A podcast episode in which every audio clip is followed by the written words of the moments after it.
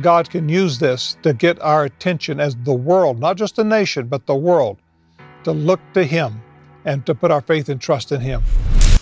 On March 20th, Italy had 47,000 COVID 19 cases with over 4,000 deaths. More than half of those deaths came from the Lombardy region, where the town of Cremona is located, just outside of Milan. That's the day Samaritan's Purse came to Cremona. Samaritan's Purse is a non denominational evangelical Christian organization providing spiritual and physical aid to hurting people around the world. In 36 hours, Samaritan's Purse had a 68 bed field hospital set up in the Cremona Hospital parking lot, aiding the coronavirus relief. Then, come April 1st, they also set up a field hospital in the middle of Central Park in New York City, the epicenter of the COVID 19 outbreak in the United States. My guest today is Franklin Graham, President and CEO of Samaritan's Purse, and the son of world famous evangelical Billy Graham, who's considered to be one of the most influential Christian leaders of all time.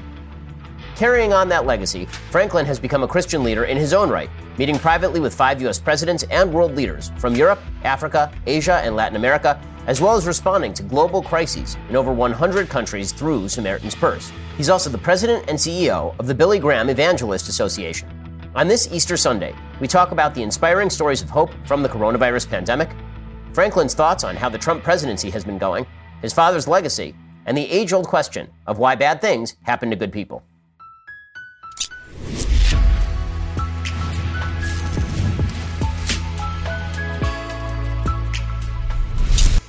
Franklin Graham, thanks so much for stopping by the Ben Shapiro Show Sunday special. So I have a lot I want to get to with you, discuss your father's legacy and where you stand on President Trump. We'll talk politics, but obviously we have to start with the situation with regard to coronavirus. First of all, how's your family dealing with, with all of this? I hope that you're doing okay. We're all doing fine. We're just uh, doing the work God has called us to, Ben. We don't slow down. We just keep going forward. Well, I definitely appreciate your work, and we're going to get to that in just a second. I want to ask you that there are a lot of religious people in the United States who right now are deeply troubled by all of the calls by state and local governments to shut down churches. And there are people who work with me here at Daily Wire who have been upset that the government has deemed churches non-essential for purposes of, of shutting them down and shutting down mass gatherings right now. You know, as as a religious person, what's your perspective on, on the government telling people to stay home from church? What do you think Christians ought to do? I mean, we're approaching Easter season. Well, first of all, I think we need to obey those that are in authority. Uh, that's what the Bible teaches. And so I think it's very important that we do that. Um, the churches are not shut down. Uh, I think more people are attending online services than they did when you were meeting in person. Uh, there's something about uh, this virus that has put fear and anxiety in people's hearts. So I think just more people are online and they're they're they're participating that way. So the church needs to continue to be the church. But I just would encourage uh, pastors across the country to obey those that are in authority. And I think that's what the congregations would expect us to do. Yeah, I mean, I, as an Orthodox Jew myself, I've been encouraging people to to stay home from synagogue, which has been a tall order in some sectors, and, and it seems to me that actually it's it's a fairly large scale desecration of God's name when there's video and, and pictures of people going en masse to to religious institutions in violation of of government edicts that are specifically designed to prevent massive loss of life. Yeah, and we, we do have to be careful, uh, Ben, because uh, this is a very infectious uh, and it's a deadly uh, virus uh, especially those that have underlying health issues, uh, this could be a death sentence. And so we just have to be extremely careful. Uh, but I don't think that should we should stop uh, doing the work that God has called us to do. But we do need to be careful. I think practicing social distancing, um, these types of things, is, is wise. Uh, of course, at Samaritan's Purse, we're at work. some of my people are working from home. Others still come to the essential people have to come to the office. So we're I mean, we're still working. We're not um, we haven't uh, missed anything. We just have to work a little differently than we're used to doing. So let's talk about some of the things that Samaritan's Purse is doing around the around the country and around the globe in order to combat coronavirus. It really is an amazing organization. What you guys have been doing in order to help people is truly incredible. What are some of the things that Samaritan's Purse has been doing not only in the United States but abroad? Well, uh, about three weeks ago, uh, we sent a emergency field hospital uh, to Cremona in uh, northern Italy, outside of Milan, about 50 miles out of Milan. This is the epicenter for the coronavirus in Italy. And we've got a 68 bed field hospital. We're working in conjunction with a local hospital. Uh, but we have about uh, around 70 uh, personnel there right now that are, these are doctors and nurses uh, and technicians that are working in that hospital trying to save life in northern Italy. Uh, and that, uh, th- that is a very important uh, place for us to be uh, because the Italians were not getting any assistance from anybody in the world. And I think when we showed up, uh, it gave them uh, it gave them a ray of hope that somebody's listening, somebody cares, and they're here helping us. And so, of course, as a Christian organization, Ben, we always feel that we should respond in Jesus' name. That's what we do. And as Christians, we want people to know that God loves them, that God hasn't forgotten them, He hasn't turned His back on them. And then just last week, we got a call from New York City asking if we'd be willing to put a hospital there. And we've always keep two hospitals in in stock uh, in our warehouse. Uh, these are the same hospitals that the U.S. military, uh, basically the same, that the U.S. military uses. Uh, we have military, former military doctors that work for us, so we go to the same vendors and we buy the same hospitals that the U.S. military does. Uh, we we make them a little different for our applications, but they have uh, operating theaters, they have intensive care units, they have uh, laboratory. They we're able to do the sterilizations, everything that a, hospital would do. Uh, we can do it, but for the coronavirus, it's for respiratory. So we don't need operating theaters for the respiratory care. So we we mix it up a little bit differently. and We bring in, of course, more ventilators than you would normally. And uh, that's what we've got set up in Cremona. Uh, and then now in New York City, uh, when they were asked us last week, uh, we set up, uh, we sent a team up there over the weekend. We were given uh, Central Park right across from Mount Sinai Hospital, the East Meadows. That's 98th and 5th Avenue. And so uh, we've set up, and actually today, uh, I mean, the last three days we've been putting the hospital together. Uh, today we received our first patients, and they believe that we'll be full maybe before uh, the end of this day. I don't know, but uh, we're there to serve the people of New York. Anyone who comes, it doesn't matter who they are, Ben, we're going to help them. We're going to love them. We're going to care for them, and we're going to give them the best uh, medical care that we possibly can. We're not going to give anything less than best. Uh, I read an article, maybe you read it too, about a person there in New York who uh, lost a loved one in the hospital, and this and the wife was distraught because she could not be in the hospital with her husband as he died, and so she said he he died alone, and how sad and how much remorse she had that her husband died alone. Well, I don't. I hope and pray no one dies in our hospital, but if they do, I can promise you, Ben, they're not going to die alone. Our doctors and nurses will surround them, be praying for them, holding, holding their hand till they take the last breath.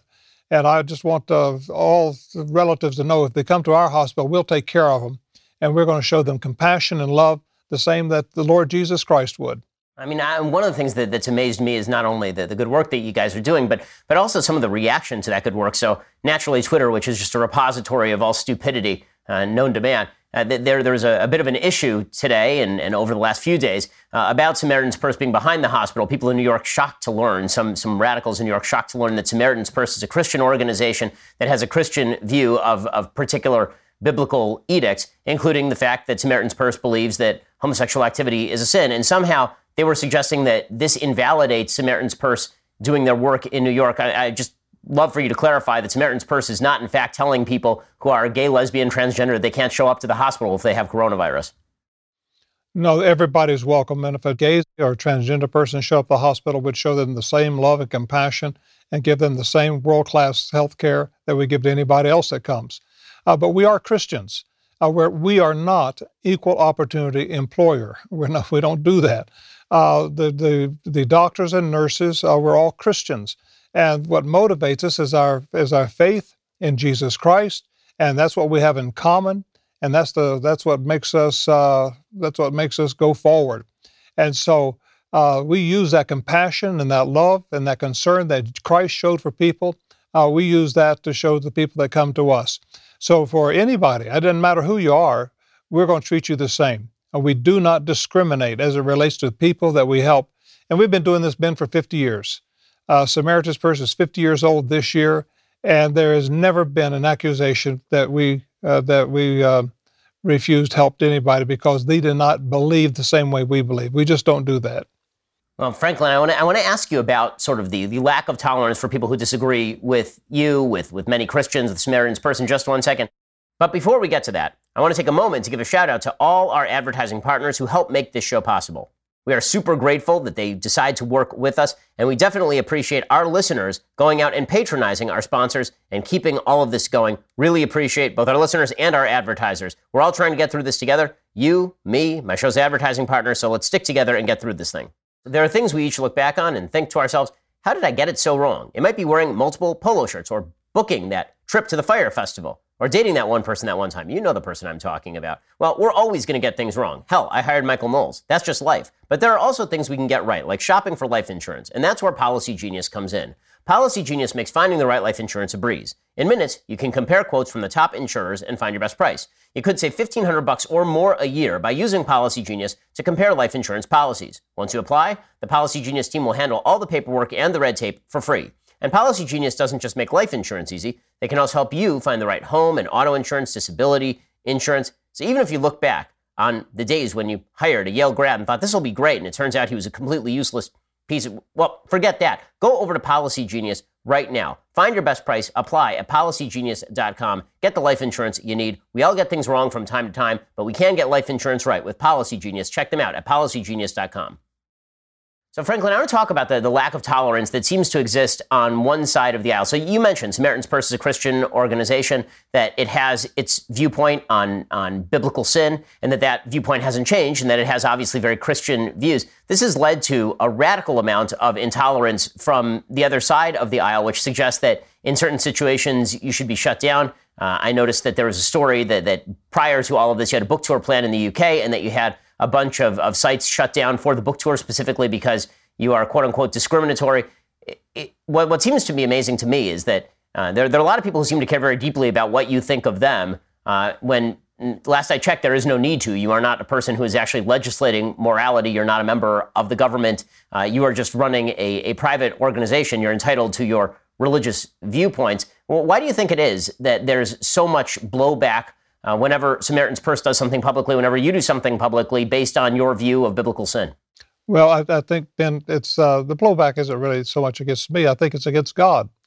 Uh, it, uh, the the view that I have is what the Bible teaches, and the Bible teaches that marriage is between a man and a woman. That's that's what I believe, um, and so I, I I hold to my religious beliefs. I don't compromise those. I'm not going to change them.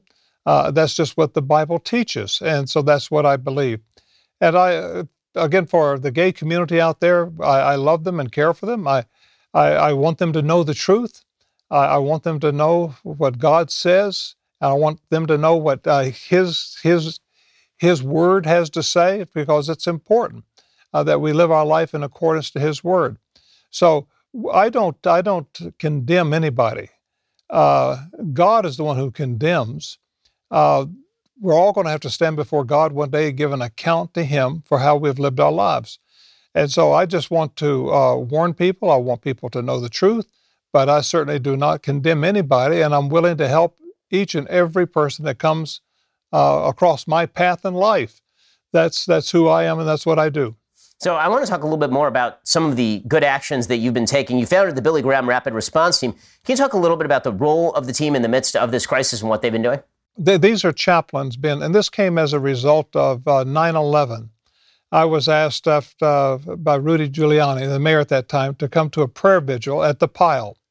Uh, the fire trucks uh, still had uh, the uh, the water pouring on the pile. You could still smell the stench of the rotting bodies and the smoke coming up out of the pile. And to me, it reminded me a little bit maybe what hell would be like. It was a terrible scene and they stopped everything for a few minutes to have a prayer a vigil. And I realized while I was in New York that there were not enough pastors, doctors, chaplains, uh, people who could pray with, with those that were suffering. You had 3,000 some people that died that day, and, and there, there were just not enough people to deal with the grief that New York was going through. There were not enough churches or synagogues uh, to hold the funeral services. Uh, some churches were holding five, six, one that actually did 10 in one day. I don't know how they did it, but uh, funeral services. So it was an incredible amount of grief, and, and there just weren't enough enough pastors there. And we, we put together a, a team of chaplains and, and went up there and just went out to Chelsea Piers where they had the makeshift memorial. People were there putting pictures and flowers, and We just started talking to people and praying with people. Then we went to the hospitals, people standing outside looking for a loved one, started praying with them. And we had a tremendous ministry, but we went down to the pile and we wanted to go have uh, uh, prayer with the first responders. Nope, you can't come in, you're not credentialed. And not credentialed, how do you get credentialed? Well, one of our chaplains was an FBI chaplain. I had no clue that the FBI had chaplains. And he had a badge, FBI. And so he showed that to the guard at the gate. Uh, is this credential good enough? Oh, yes, you can come in. And after that, I thought, okay, we need to find out how we can get credentialed. And we did the training with Homeland Security, through FEMA, and so forth. Got all the, went through all the boxes, checked all the hoops, and now we have hundreds. We have over a thousand chaplains here in the United States uh, that have been credentialed, that have had special training for crisis situations like we're facing right now. So in New York, we've got chaplains with us that alongside our doctors and nurses that are willing to pray with people that want it. We don't force somebody to listen to a prayer, but if somebody said, Would you please pray for me? Absolutely, we're right there. And uh, we believe that prayer is a part of what we do, a very important uh, part. Uh, as our doctors and nurses are trying to save life, but to have chaplains praying for the doctors and nurses, and then to pray for the patients is uh, very important. So we've got chaplains there with us, uh, and uh, so our work is, uh, of course, it's a spiritual work. It's not just physical, but it's spiritual as well. Let's talk for a second about where this particular crisis stacks up next to other crises. So, obviously, you've been doing this for quite a while, and you've dealt with a number of crises, not only in the United States, but abroad. How does COVID 19 stack up against the other crises that you've seen in your tenure? There's never been a crisis like this in my lifetime. This has uh, changed the whole world. The whole world, Ben, is on lockdown. Every country in the world is right now locked down. And it's uh, frightening, uh, no question about it. Uh, there's something, it's, it's a tsunami of virus that has swept the globe. And we don't know the, the answers to this. We don't, we don't have an antidote. We don't have the vaccine. Uh, and the, the, fear that is in people's hearts uh, is incredible. And I just, uh, as a Christian, I don't fear. Um, I'm not worried about what's going to happen tomorrow. I, I gave my life to Jesus Christ when I was 22 years old, when I confessed my sin and I asked Christ to come into my heart. And that night, God forgave me, not because I'm a good guy, I'm not, I'm a sinner. But I confessed my sin and turned from those sins. I invited Jesus Christ to live in my life.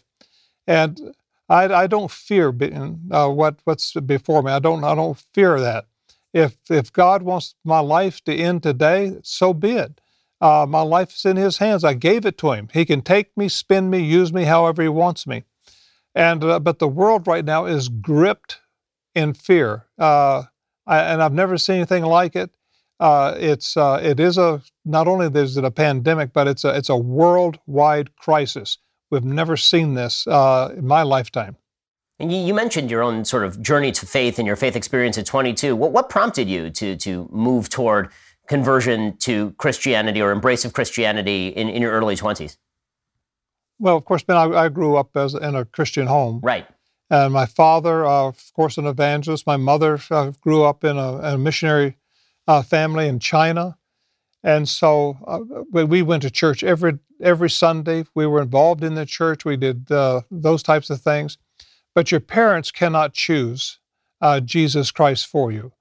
And uh, doesn't matter how much they love me, that was a choice I had to make. And I was uh, 22, and I think, Ben, I just got to the point in my life where I was sick and tired of just being sick and tired. Um, you could go to parties, you could date, you could do things, you could have fun, but at the the next day you wake up, there would be an emptiness in your life, and you realize that you're you were searching for something, but you didn't know what you were searching for, and there was just this overwhelming emptiness. And one night I just got on my knees and I said, God, I've sinned and I'm sorry. Uh, forgive me. I believe uh, Jesus Christ is your Son. I believe that He took my sins to the cross, that He died on that cross, He was buried for my sins, and that you raised Him to life. And I would like to invite Him to come into my heart and to my life. And if He could just take the pieces of my life and put it together and make sense of it, you can have it. I prayed that prayer, Ben, and I meant it. And that night, uh, God uh, forgave Franklin Graham. I'm I'm still a sinner, but I've been forgiven, Ben. And I know that one day when I stand before God, uh, He will welcome me uh, because not because of what I did, but because of what Jesus Christ did on my behalf when he took my sins and died in my place, and I accepted that by faith. The Bible says, By grace are we saved through faith. It's not of works, lest any man should boast. If you could work for your salvation, people would brag about it. It's just part of human nature. You know, let me tell you what I had to pay. Let me tell you what I had to do. But when you come to God, uh, it's, it's by His grace and it's through faith. And uh, there's nothing else. Let's talk about the, the, fact that Easter is obviously about to be upon us. Uh, it's the Passover season in, in, the Jewish community. It's, it's a holy time of year for, for Jews and, and Christians alike. It's also the roughest time I've ever seen in, in my lifetime, and that, that holds true for, for Christians, Jews, and everybody else. Now, the fact is, there are going to be a lot of people suffering going into Easter, a lot of people suffering uh, during, during the Passover season. What, what do you think people should be meditating on and thinking about during, during the Easter season? Well, first of all, um, there's, there's no community that has probably suffered more in modern history than the Jewish community, and that they know what pain and sorrow and they know what suffering uh, is all about. And uh, this this Easter season, uh, much of the world is experiencing pain and sorrow like they've never seen before. Uh, the the estimates for the people that may die in this country are staggering, and we know that in the months ahead, it's going to probably get worse, not better. And so I think this Easter season a time for us to pause as a country, to pray, and to ask God uh, for His help, His mercy, His blessing. And I think it's important that we turn to God. As a nation, Ben, we've turned our back on God. Uh, we've thrown His laws out the window, and uh, they say they don't matter. And uh, our politicians have done that. People have been uh, idolatry. God hates idolatry more than anything else, and, and our country has been consumed with idolatry. And with sports becomes idols, uh, musicians become idols, our, our hobbies become our idols, our work becomes our idols, and we have just uh, shoved God back into a closet. And uh, it's, it's, like we don't uh, we don't want Him unless there's a crisis. And this is a, a great time for us as a people, as a nation, uh, to turn to God and call upon Him and ask Him for help. I wanted to ask you in one second about the, the sort of correlation between you know, people doing bad things and, and God's response to to us, whether whether we can actually see that in day to day life or whether you know it's just incumbent on us to seek God regardless of, of the treatment that we're receiving from from nature or from the world. I want to get to that in just one second. First, I talk about a quick way for you to save money while being at home.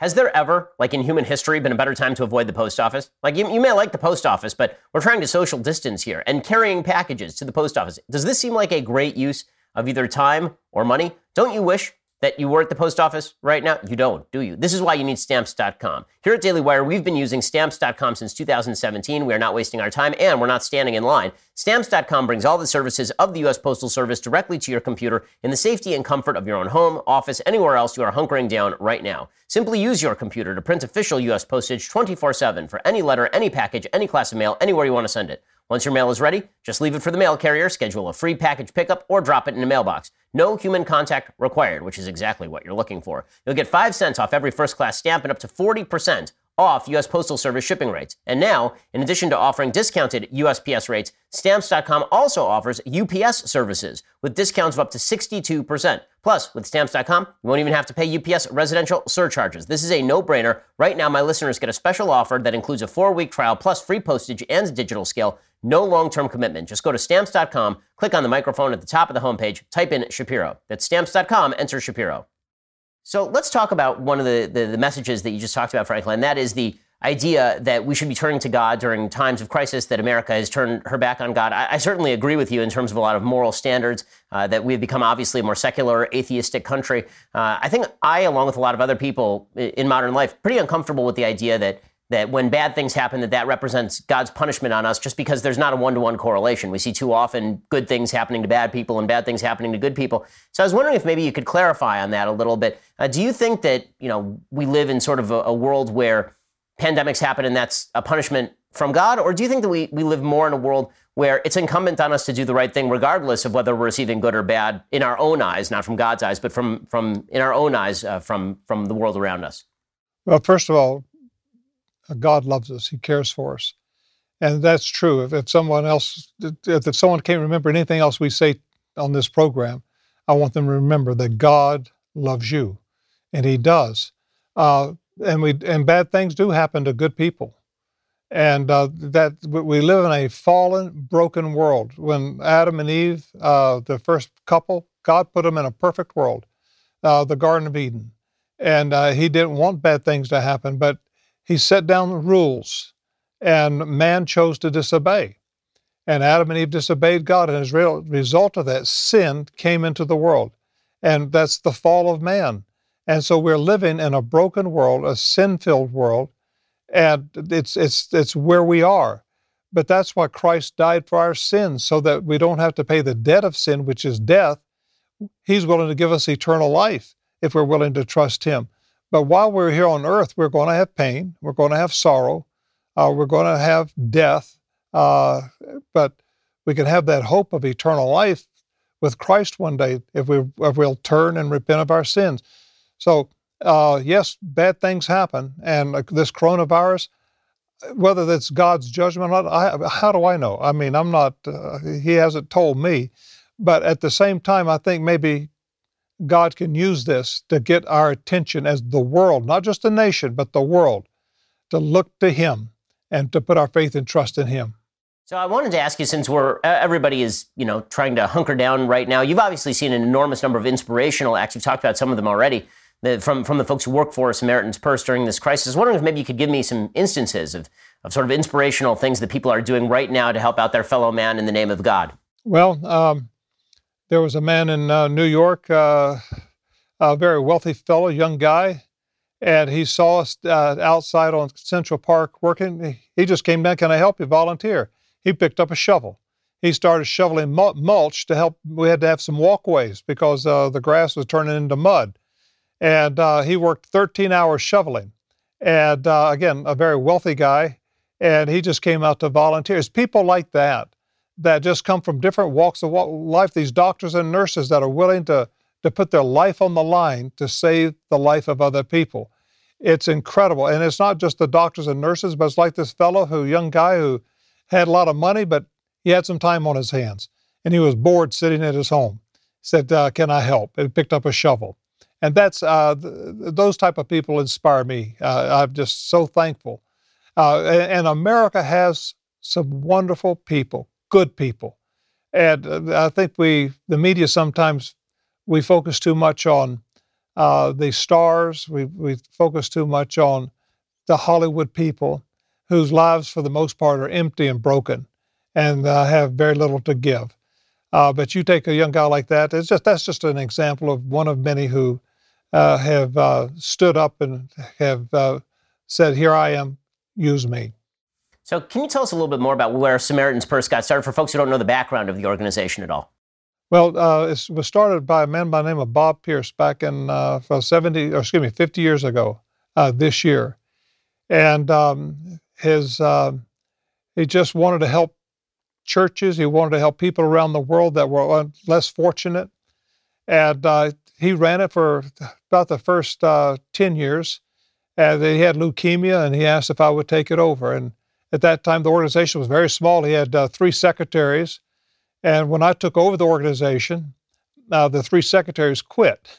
So for a while, it was just uh, it was just me, and but God has brought an incredible team of people over these uh, last 40 years that I've been running it, uh, an incredible team of men and women.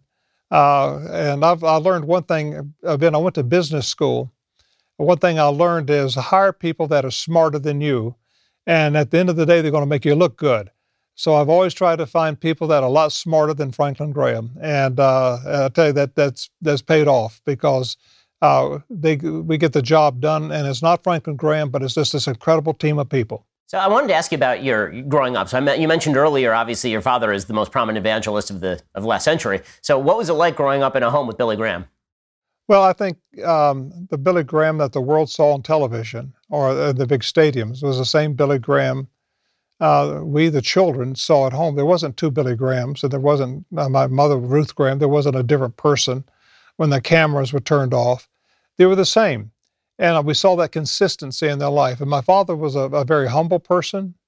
Uh, if you approached him on the sidewalk, if he was walking down uh, New York's uh, Fifth Avenue and somebody recognized him, and came and said, "Oh, Dr. Graham, can I shake your hand?" He would be kind of, "Oh, shucks, you want to shake my hand? Okay, well, what's your name?" And he'd stand there and talk to him, and that's that's just the way he was.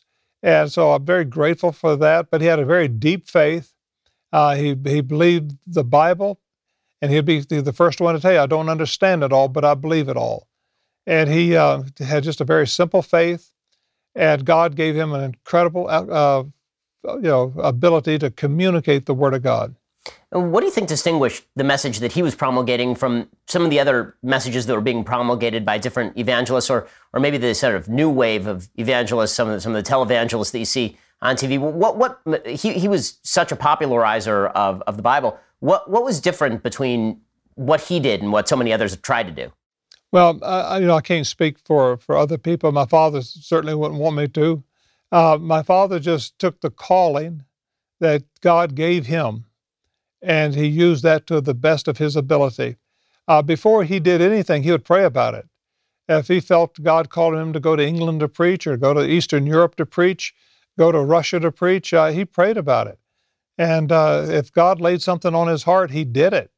And so, uh, and he would, get, he would be criticized. I remember when he went to Eastern Europe, uh, there are a lot of people on the far right accused him of being used by the communists. And I remember my father smiling and saying, "Well, maybe I want to use them." And uh, and he was um, uh, just very forceful, very strong, uh, and he had a great team of people around him that supported him and helped him. And uh, he certainly would uh, want me to make sure people understood it was the team. It wasn't just Billy Graham, but it was the team. You mentioned earlier the phrase uh, sort of simple faith.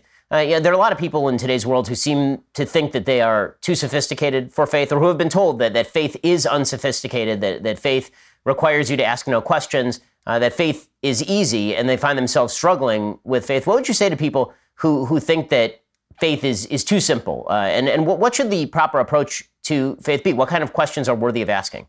Well, Ben, I mean, there are a lot of skeptics out there, and uh, and they, they think faith is a crutch. And uh, you know, I don't know what I can do to change their their beliefs, but you know, Ben, uh, just take this whole uh, notion of evolution, and uh, that somehow we started off as a, a, tadpole and got more and more and more sophisticated as uh, time passed over the millions of years, and all of a sudden we are who we are today. Um, and there are millions of people that believe that. And uh, I think it takes a lot more uh, faith to believe that uh, because there's no evidence whatsoever of, uh, of, of where we came from tadpoles or whatever, some lower species. But as a pilot, uh, I have a little single engine uh, Piper Super Cub made in 1956. And I can park that out on the runway. And I can tell you right now, a million years from now, it's not going to be a 747. Uh, there are engineers behind it that developed it and uh, put these things together. And there's a uh, it goes by a design, and the human body has a has a design, and uh, it's unique. Uh, when you look at our propulsion system, when you look at our, uh, our electrical system, the pneumatic systems that, that our, our, our bodies have is incredibly designed and there was a designer, but it just didn't happen. There's a creator. And the Bible says that God created the heaven and the earth and everything in it. And Ben, I just believe it, but you have to accept it by faith. You just have to believe it. And uh, I just believe it. And uh, sometimes the people that have the most sophistication, the most uh, expertise, uh, the, the higher the PhD or the learning, uh, sometimes it's those people that are the hardest ones to reach. It has always seemed to me that arguments like the, sort of argument from design, uh, it's a response to an argument that simply misses the point of God, which is that God can do whatever he wants. And that even if God wanted to evolve, evolve human beings from a tadpole, even if you believe that evolution happens through uh, simply natural selection and, and random mutation, why wouldn't God be able to design it that way? There's sort of this bizarre disconnect where if there's a naturalistic explanation, therefore nobody stands behind nature. I've never fully understood the idea that that if nature has laws, if nature has rules, that there there has to be there there can't be any designer for those laws or rules. That that somehow nature operating a certain according to certain constructs is somehow a disproof of God rather than a proof of his presence and, and a mind at work. The world in which we live, everything is set into motion. And um, our, our universe is set on a certain motion. We're so many miles from the sun. If we were just a few miles fur- further or closer, uh, we may not be able to live on this planet. Uh, we live in a very delicate sphere of atmosphere. And uh, if you go five miles straight up, if you, I don't know where you live, but I'm sure you could have a vantage point somewhere where you can look and see five miles. It's not that very far. Um, and you go straight up five miles, you're not able to sustain life. Uh, you, you can't breathe at uh, 25,000 feet. We live in a fragile envelope here on earth. And we need to we need to preserve it, take care of it. God made it, He created it. And I just have to believe him by faith, Ben. I don't believe that somehow we just appeared out of nowhere. Uh, God designed us, and He designed this world, and He designed this whole sphere in which we live, and He put the stars in place, and all of that was a part of God's handiwork. And I just, uh, I just believe it, and I know that He loves us, and He made us, and He knows everything about us individually. He knows our life.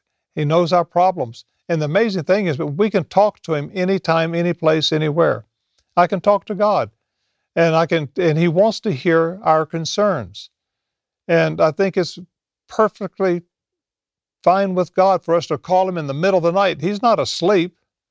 He's not some God that has to have sleep. He's there. Just call his name. He's there. And uh, and he will hear if we put our faith and trust in his son, Jesus Christ, he's going to hear us. There is no other. The, Jesus said, I'm the way, the truth, and the life. No man comes to the Father but by me. There's not uh, multiple roads to God, there's only one path to God. And that goes through the cross because Jesus is the only one in history to take the sins of mankind. Uh, no other person ever claimed to say, I took your sins, I died in your place. Nobody, nobody's ever claimed that. Only one, that's Jesus Christ. He said, I took your sins and I died in your place. And I I laid my life down and I took it back again. And he's alive and is alive forever. And the Bible says he's coming back. Uh, and I believe that could be soon. Something that, that is eminently true and has been proved true uh, over the course of the last several decades is that the decline in church in the United States, that the rise in secularism has had some pretty dire social effects. I want to talk about that with you in just one second. First, Let's talk about the fact that you're spending an awful lot of time online right now because you can't go outside. Literally, you cannot. So if you're a hacker, this is your paradise because you can just hack anybody. People are putting their credit card information online unprotected. Don't be one of the dupes. Instead, go get a VPN from ExpressVPN. ExpressVPN will give you the best online protection possible. I've been talking about ExpressVPN on my show for so long, you already know why encrypting your network data is important. Some of you still have not acted. Now is the time. You might be thinking security threats don't affect you personally, but not using ExpressVPN, that's like leaving your front door unlocked every time you go out. So nothing might happen for years. When a break in does happen, it's not going to be great. One of the easiest ways to secure your internet data is with ExpressVPN. Click one button on your computer or smartphone, and you are now protected. So here's the only question Why haven't you gotten ExpressVPN yet? Visit my special link right now, expressvpn.com slash Ben. Get an extra three months of ExpressVPN for free. Protect your internet today with the VPN I trust to keep my own data safe. That's expressvpn.com slash Ben. I'm on the internet all the time and I use ExpressVPN. You should too. expressvpn.com slash Ben. Franklin, we look at the rise of secularism, and, and non affiliated is the number one group of millennials. We're, we're watching younger people basically rejecting religion wholesale. We're seeing organized religion in decline by statistics. Why do you think that is, particularly given the fact that after several decades of an increasingly secular America, it is obvious that there are pretty dire social effects to, to exactly that sort of secularization, particularly in, in some of the more hard hit Rust Belt areas, that when, when churches disappear, so does the social fabric. And we've seen opioid epidemics and, and broken lives, we've seen epidemics of suicide. Uh, disconnection. Well, why, why, does secular, why has secularism been on the rise despite the fact that there's been uh, such obvious evidence of dire consequences? Well, uh, secularism. Uh, first of all, let's go back to what talk about the decline of the, the church. Uh, I'm not sure the church is in decline. I think there are some mainline denominations that quit preaching the Bible for some time, and people just quit attending those churches. Uh, what you see is a rise of uh, Bible teaching churches uh, where pastors just get up and they open up the Bible and say, let's read today what God's Word says, and they start teaching the Bible. Those churches are full, they're packed. People are hungry today. They want to know the Word of God. And uh, secularism is, gives license for people uh, to live as just about any kind of wicked life they want to without any consequences. And of course, that's very attractive. And a lot of people go that direction and say, oh, this is going to be fun, this is going to be great. But there's emptiness, and you're right, the suicide rate uh, the, is just incredible. Uh, the problems that secularism brings, because it doesn't give answers. It, it, it gives them this license to be free, but at the end of the day, they're not free. And they're, they're slaves to sin. And uh, they, they want to be free. They, they want answers. They're searching and looking for something better and they're not finding it. And I want people to know that uh, what they're searching for is God. And if they put their trust in Him, uh, He'll take that broken life and He'll put it together just like He did mine. And He'll use you and He'll forgive you and cleanse you and uh, give you hope uh, for the morning, hope for the next day. And how important we need today, we need that hope for the next day.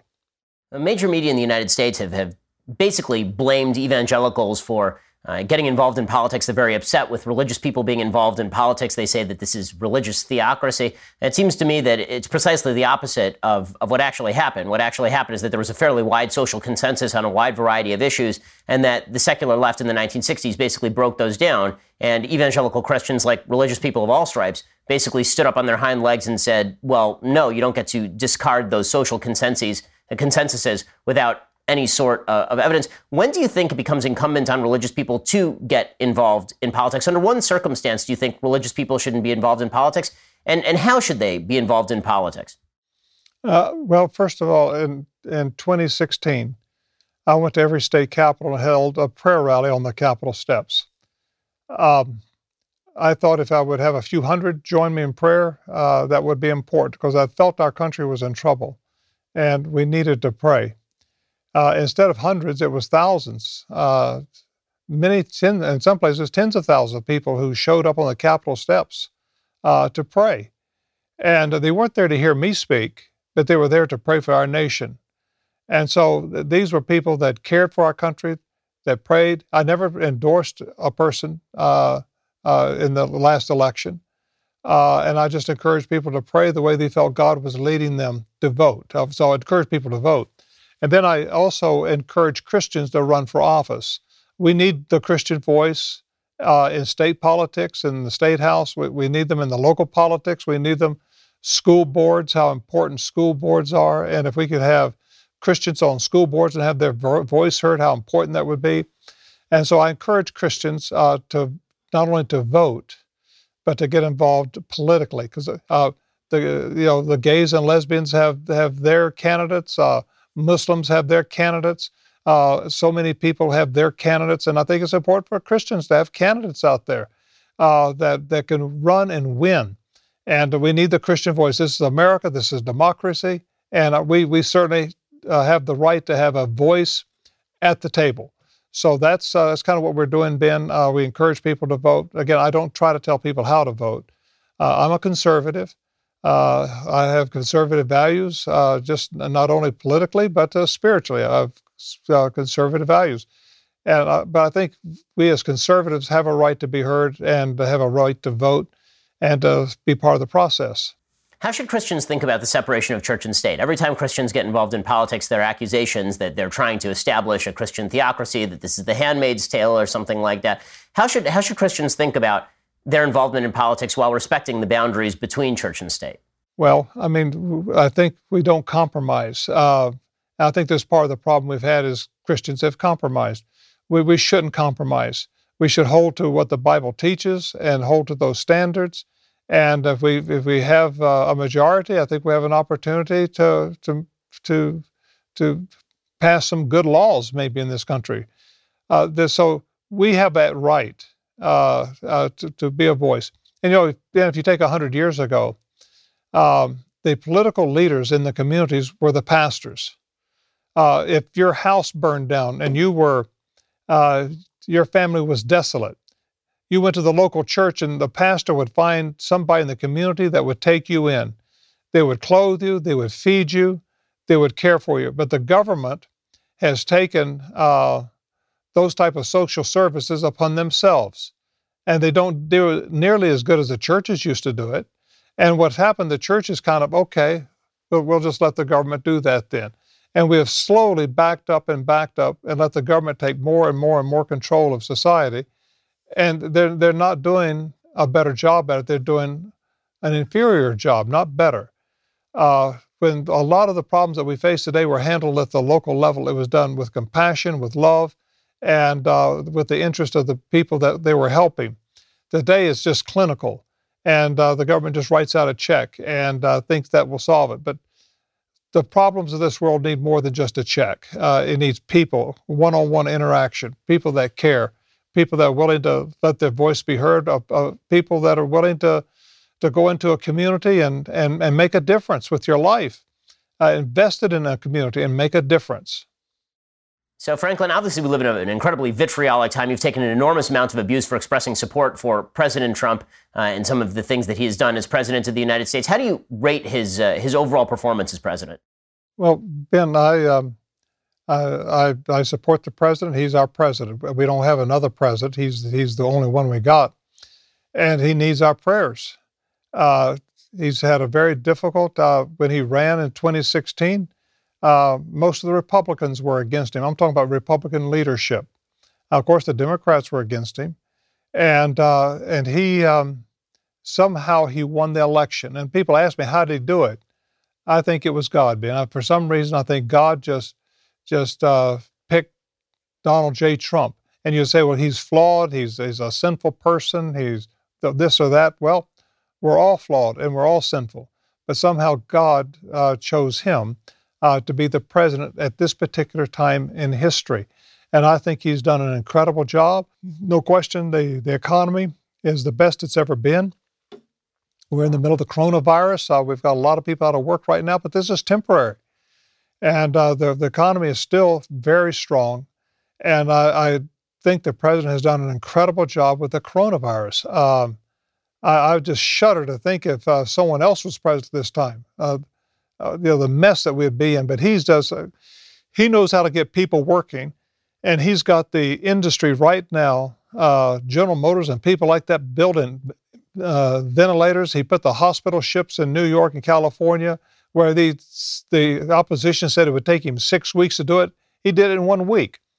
Uh, he knows how to he knows how to push buttons and make things happen, and he is the commander in chief. And so I certainly give him an A plus plus. So uh, there was a lot of controversy, obviously, in 2016, specifically surrounding President Trump's character, his personal character. Uh, yeah, there are a lot of people, including me, who are very critical of a lot of his conduct. Um, I've continued to to do what I call the sort of good Trump, bad Trump model. Overall, I'm a supporter of the president at this point. I support his reelection, um, but at the same time, I'm not uh, I'm not willing to let him get away with with sort of uh, some of the things that he says and does, and they make me deeply uncomfortable. How should how should religious people deal with the fact that you, you mentioned he's a flawed character? We're all flawed characters, but how should religious people specifically deal with sort of the character flaws that are evident in in President Trump without necessarily covering for those flaws, even if they are supporters? Well, a lot of the accusations been of the president uh, in his lifestyle 20 years ago, and um, he's not the same person he was 20 years ago. Neither you and neither am I uh, he's changed. And uh, now he tweets and he will say things that uh, that so, you know, a lot of people cringe at, but but he, he's attacked every day by the media, every single day, and that is his one opportunity to to fight back. It's uh, Twitter is his newspaper. Uh, he doesn't have to get filtered by somebody. He can go directly to the American people, and it's worked for him uh, the American people are, are behind the president. And I know a lot of the polls will show, well, Biden is ahead by two points, or, you know, someone else may be ahead by two points. I don't believe any of that by a second. I think uh, if you had the, the election today, uh, he would win overwhelming hands down. There's, uh, there's just, he's an incredible person, and I think people have trust and confidence in him. Um, and so, again, I don't agree with everything he says or does, but at the same time, uh, he is the president, and we just have to trust him and back him and, and help him all we can. Uh, well, in one second, I want to ask you about uh, an article that now seems forever ago from the December 2019 issue of Christianity Today uh, which apparently, you know, obviously claimed that President Trump should be removed from office. But if you want to hear Franklin Graham talk about that article about Christianity Today and about the legacy of that magazine, you have to be a subscriber over at dailywire.com. So head on over to dailywire.com and subscribe. Well, Franklin Graham, thank you so much for stopping by the show. I really appreciate it. And thanks for all the amazing work Samaritan's Purse is doing for people all over the world. Really, thank you, sir. Thank you. God bless you.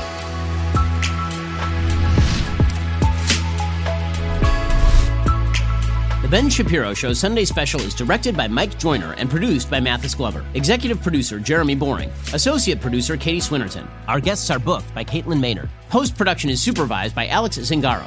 Editing is by Jim Nickel. Audio is mixed by Mike Coromina. Hair and makeup is by Nika Geneva. Title graphics are by Cynthia Angulo. The Ben Shapiro Show Sunday Special is a Daily Wire production. Copyright Daily Wire 2020.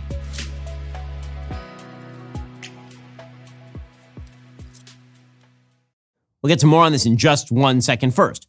Pure Talk believes in American values, and that free should mean, you know, like free. So when you switch to Pure Talk today, you'll get a free Samsung 5G smartphone. There's no four line requirement, no activation fee, just a free Samsung that's built to last with a rugged screen, quick charging battery, and top tier data security. Qualifying plans start at just 35 bucks a month for unlimited talk, text, 15 gigs of data, and a mobile hotspot. Pure Talk gives you phenomenal coverage on America's most dependable 5G network. It's the same coverage you know and love, but for half the price of the other guys. The average family saves almost $1,000 a year. So, I challenge you to choose a company that actually doesn't hate your guts and shares your values. Let Pure Talk's expert U.S. customer service team help you make the switch today. Go to puretalk.com slash Shapiro to claim your eligibility for your free brand new Samsung 5G smartphone and start saving on wireless today. Again, go to puretalk.com slash Shapiro to switch to my cell phone company. I've been using them for years. They're fantastic. You'll love them as well. Go to puretalk.com slash Shapiro and claim your eligibility on that free brand new Samsung 5G smartphone. Start saving.